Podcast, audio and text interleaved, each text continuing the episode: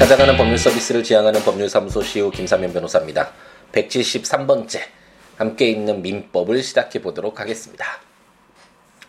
아, 뭐 이 팟캐스트 함께 있는 민법은 이제 에, 금요일 날 낮 12시에 에, 이제 찾아뵙는 걸로 어, 이렇게 진행을 하기 때문에 음, 그때 이제 들으시게 되겠지만 어, 이제 녹음은 제가 미리미리 시간 날 때마다 이렇게 하고 있거든요. 그래서 오늘은 지금 이제 수요일 예, 새벽 시간에 좀 에, 일이 좀 밀린 게 있어서 처리를 위해서 나왔다가 이제 녹음을 하고 있는데 어, 어제 이제 박근혜 대통령의 제 세 번째인가요? 담화문이라고 해야 될지 어떤 그 국민에 대한 어, 본인의 어떤 입장을 표하는 그런 시간이 있었는데 아, 참 많이 답답한 부분이 있죠. 근데 뭐 그런 부분들을 다 이제 변론으로 하, 더라도한 가지 제가 어, 정말 많이 아쉬운 건 어, 본인의 이야기를 좀 들어봤으면 하는 그런 생각이 정말 들더라고요. 그러니까 영국에서 2년 정도 생활을 하면서 그 정치적인 지도자들에 대한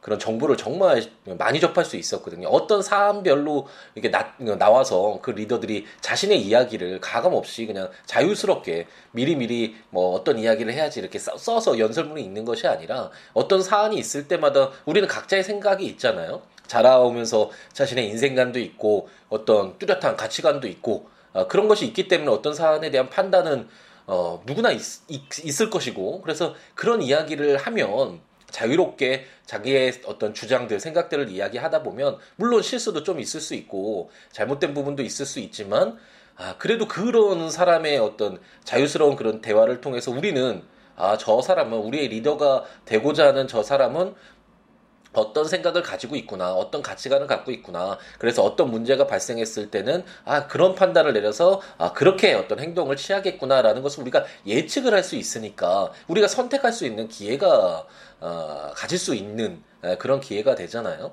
그런데 에, 너무나 안타깝게도 에, 우리는 우리의 리더에 대해서 정말 어떤 생각을 갖고 계신지 예, 오늘 제대로 들어본 적이 없는 것 같고 어, 대통령이 되기 전에도 그랬고 대통령이 된 이후에도 물론 뭐 이제 뭐 최순실 게이트인가요? 뭐 이런 걸 통해서 연설문에 대한 뭐 첨사기니 뭐 이런 것들도 드러났지만 아, 진정으로 우리의 리더가 어떤 생각을 갖고 있는지에 대해서 듣지 못하는 것이 가장 어, 안타깝다라는 생각이 들고 앞으로 어, 제가 몇 번 이야기했던 것 같긴 한데 예, 우리의 리더를 뽑을 때는 뭐 대통령뿐만 아니라 국회의원도 마찬가지고 어, 과연 그러, 그 사람이 어떤 사람인지 그 사람이 했던 말들 그리고 행동들 에, 예, 좀 정확하게 정보를 얻어서 어, 우리가 예측할 수 있는 범위 내에서 우리의 리더 우리가 세금 급여를 지급하면서 음, 우리 대신 일 좀 해달라고 부탁하는 입장이니까 만약 제대로 못하면 어, 당연히 그것을 어, 계약을 해제할 수 있. 도록 해야 되고 어 마찬가지로 뽑을 때부터 그 맡길 때부터 그 사람이 어떤 사람인지에 대한 우리 어떤 사람이 채용하기 위해서는 이력서 같은 거 정확히 봐서 그 사람의 행적들을 정확히 파악을 하잖아요. 인터뷰도 하면서 어떤 생각을 갖고 있고 어, 어떻게 어, 일 처리를 할지에 대해서도 우리가 판단을 하는 것처럼 어, 앞으로는 아, 정치 정말 재미없고 아, 좀 화도 나고 보고 있으면 아, 그렇지만 우리의 일이니까 아, 좀더 관심을 더 갖고 앞으로는 어, 이번 기회를 정말 교훈 삼아서 어, 우리의 리더를 잘 선택하고 그 리더들이 어, 제대로 하고 있는지를 항상 감시 감독의 눈으로 지켜보는 그런 우리였으면 하는 바람을 가져봅니다.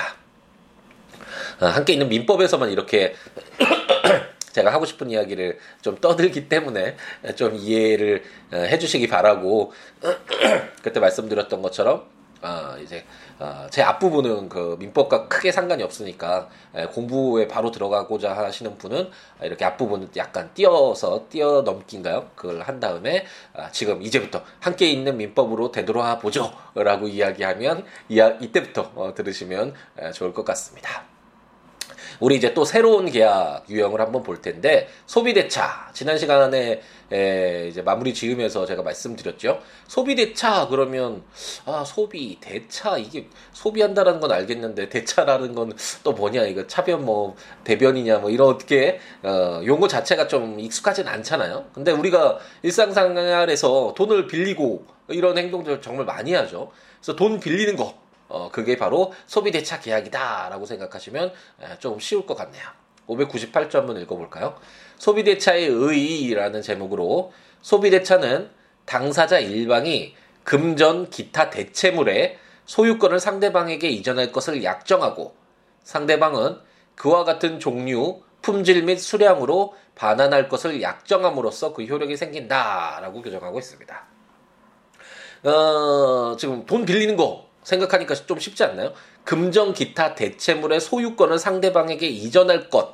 굉장히 어렵지만 이게 바로 돈을 돈의 소유권을 넘겨준다라는 게좀 어, 이상하게 들릴 수 있는데 어쨌든 이 돈을 빌려줘서 마음대로 사용하게 하는 거잖아요. 그리고 그 상대방이 똑같은 종류, 품질, 수량, 똑같은 돈, 뭐 만 원이면 만 원 똑같은 지폐겠죠. 아, 그리고 품질이나 수량 똑같은 그것을 반환, 돈 갚는 것 아, 그런 약속 그 상대 어, 당사자들의 그러한 약속을 바로 소비 대차 계약이라라고 어, 생각하시면 되겠습니다.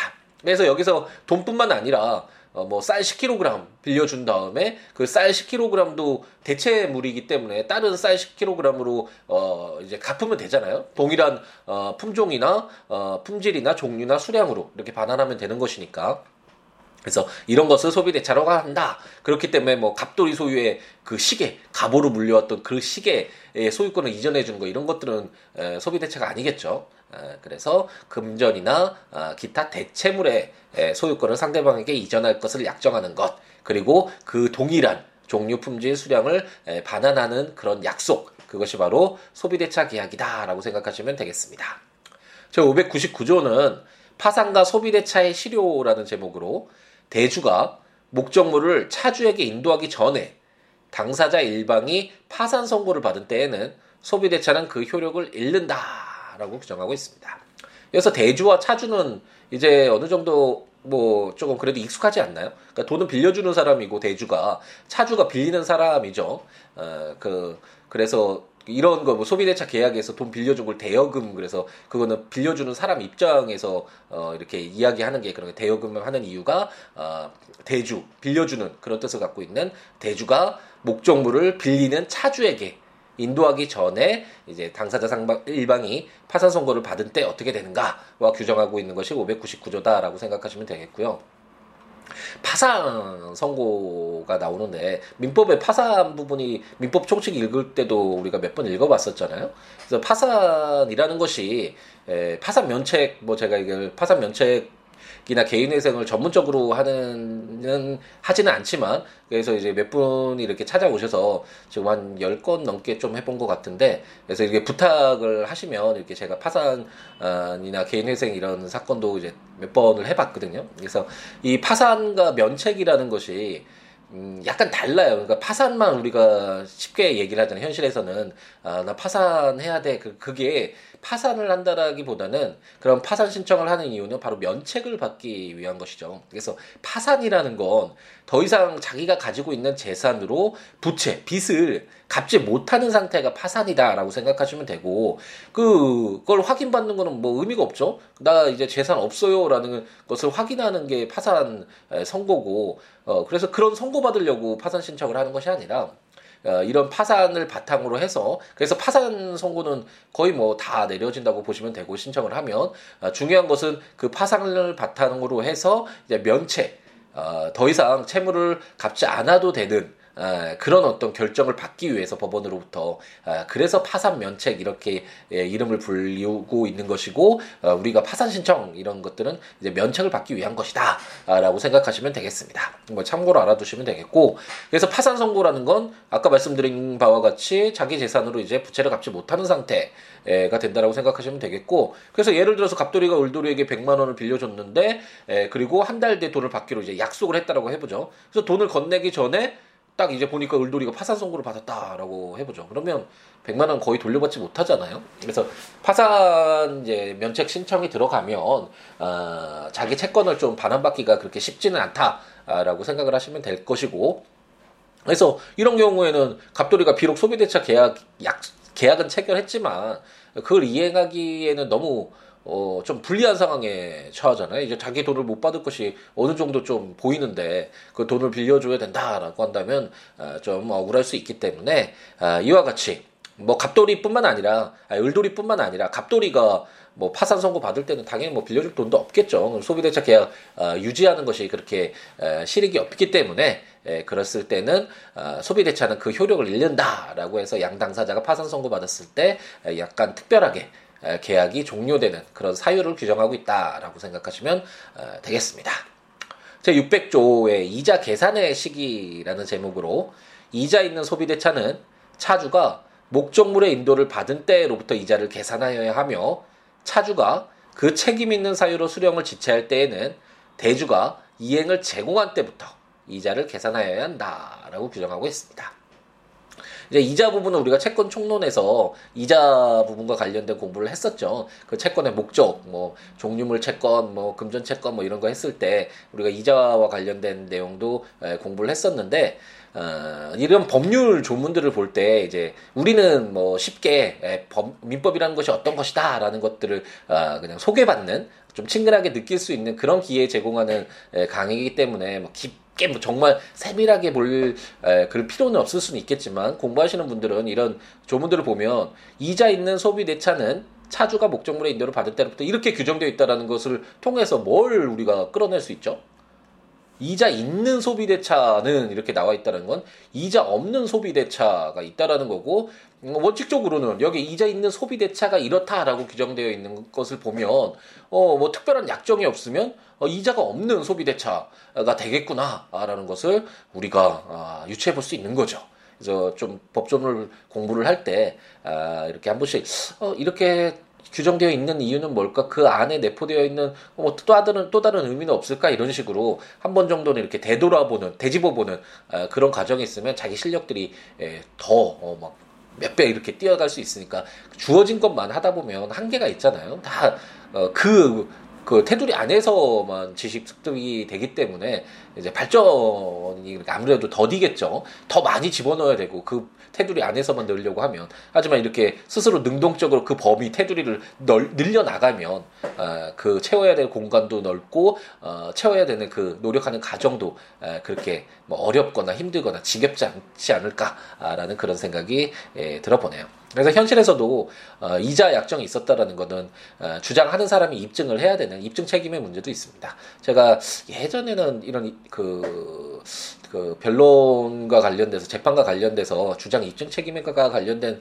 말씀을 드렸던 것 같은데 재판에서 가장 중요한 건 주장 입증 책임이라고 어, 생각하시면 되겠고 주장은 뭐 누구나 할 수 있죠. 자기가 억울하다 뭐 어떤 이야기라도 할 수 있는데 그 주장이 사실로 인정받아야지만 어, 제3자인 재판장님이 어, 판결을 내려줄 수 있으니까 결국은 자기가 주장하는 자기가 이야기하는 것이 사실이라는 점을 어, 입증 밝혀야 되는 그것이 재판에서 가장 중요한 문제고 이런 이자와 관련된 부분도 어, 이자 약정이 있었다라는 것들을 이제 주장하는 사람이 어, 입증을 해야 된다. 이런 것을 제 600조를 통해서도 이자 있는 소비 대차는 아, 라고 이렇게 규정하고 있는 것을 통해서도 우리가 아, 간접적으로 확인해 볼 수 있다라고 생각하시면 되겠고 금전이 오고 가면 이자를 줘야 되는 건 맞잖아요. 우리가 현실에서도 돈을 빌릴 때 소비 대차 계약 체결했는데 이자 약정이 있었어 이렇게 이야기는 안 하겠지만 어, 돈 빌렸는데 그 돈에 대해서 이자 조금 그, 주기로 했어 이런 이야기는 어, 너무나 많이 하잖아요. 우리가 쉽게 뭐 몇 번 경험도 많이 하셨을 거고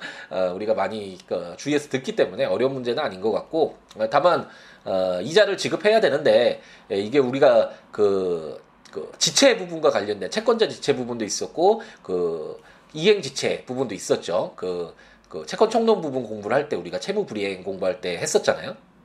만약 돈을 받는 사람이 그 자기가 뭐 약속 시간에 늦어서 못 갔거나 아니면 그 장소에 가서 어, 돈을 받아오기로 했는데 나가지 않아서 어, 돌아왔다 이런 경우에 어, 이자를 그러면 내가 돈을 받지 않았으니까 이자를 지급하지 않아도 되겠지라고 주장할 수도 있지만 갑돌이 입장에서는 100만 원이라는 그 가치 있는 그 돈을 어, 가지고 나가서 이제 빌려주고 이자를 받기로 했는데 을돌이 때문에 예, 그것을 어, 빌려주지 못해서 이자의 어떤 수익을 얻지 못하게 된 것이잖아요. 그렇기 때문에 이와 같이 예, 차주가 돈을 빌리는 사람이 그 책임 있는 사유로 수령을 지체한 때 채권자 지체와 유사한 모습이네요. 대주가 아, 이행을 제공한 때부터 돈을 빌려주기 위해서 갑돌이가 이행을 제공했을 때부터 아, 이자를 계산해야 된다라고 해서 아, 이자는 아, 반드시 뭐 어, 수령을 해야지만 그 금전을 수령해야지만 발생하는 것은 아니다라고 이자 계산의 시기와 관련돼서 제 600조가 아, 규정을 하고 있습니다. 네, 서서히 예, 창밖으로 이제 아침이 시작되고 있네요. 어, 이제 어, 저를 만나는 건 어, 금요일 날 낮 12시겠지만 아, 이제 또 일주일의 마지막 그 날에 만나 뵙게 되네요. 어쨌든 또 이렇게 아침이 밝아오는 모습을 보니까 저는 어, 또 기분이 또 새롭게 느껴지게 되네요.